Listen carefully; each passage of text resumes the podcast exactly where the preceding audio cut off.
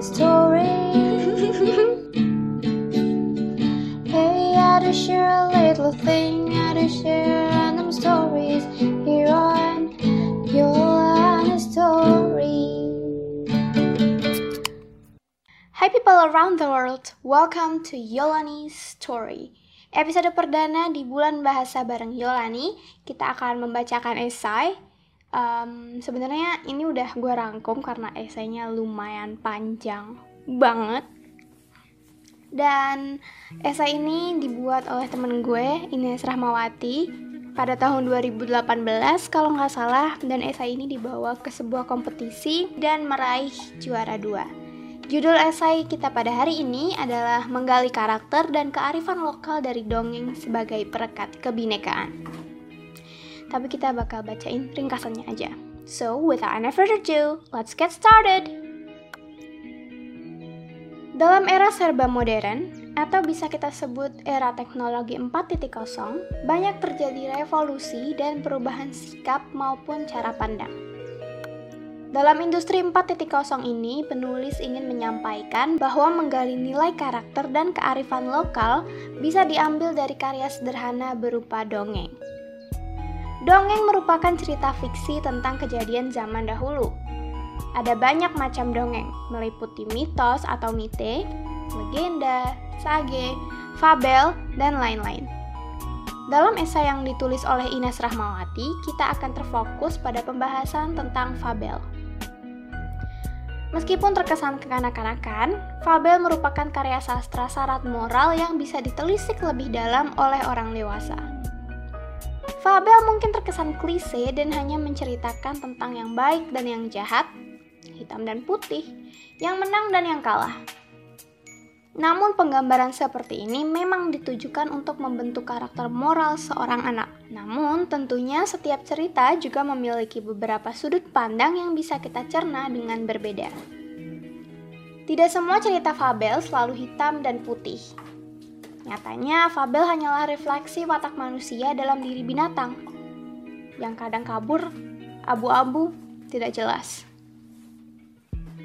Ada cerita tentang katak yang sombong, yang merasa hebat dan jauh lebih istimewa dari hewan lain.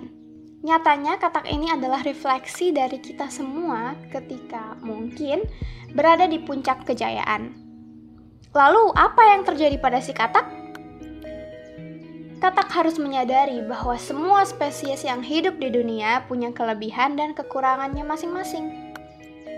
Kita diberkati dengan talenta yang berbeda untuk saling melengkapi komponen hidup yang lain. Betul? Dan jangan lupa pada si kancil, yang paling cerdik dan licik. Kancil yang harus menyeberang sungai agar dapat makan rambutan, tapi dia tidak bisa berenang.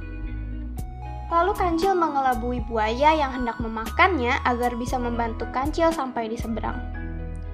Lagi-lagi, dua hewan ini hanya penggambaran watak manusia yang licik, yang berbohong demi kepentingan pribadi, yang gak enakan, dan yang mudah dikelabui.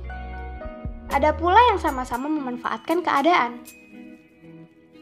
Fabel sesungguhnya hanyalah cermin yang menggambarkan dunia yang terlihat lebih sederhana, lebih simpel, Walau nyatanya ya sama aja sih. Hewan-hewan itu ya kita-kita juga. ya kan? Namun Fabel diharapkan dapat membentuk moral anak-anak menjadi versi terbaik dirinya. Terutama dalam kehidupan kebinekaan. Fabel menuntun kita menumbuhkan toleransi atas keberagaman di Indonesia. Dengan demikian dapat dikatakan bahwa kita mampu menggali nilai karakter dan kearifan lokal dari dongeng, terutama fabel, sebagai perekat kebinekaan. Wow, esainya bagus banget sebenarnya ini. Karena gue ringkas-ringkas aja. Itu tadi adalah karya sastra yang dikirim teman gue. Terima kasih Ines sudah mau berpartisipasi di bulan bahasa bareng Yolani. Spesial hanya di bulan Oktober.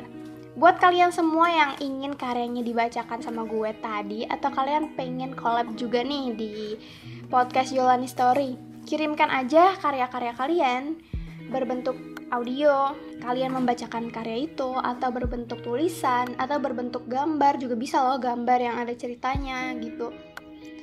Kalian bisa kirimkan ke email gue di yolani.kat8 at gmail.com atau kalian bisa kontak gue di Instagram at lanio double double o DM gue di sana dan pasti gue bakal respons. Kalau kalian pengen mutualan sama gue di Twitter, kalian bisa ke Instagram gue nanti kita ngobrolin lagi apakah kita bisa mutualan di Twitter atau tidak.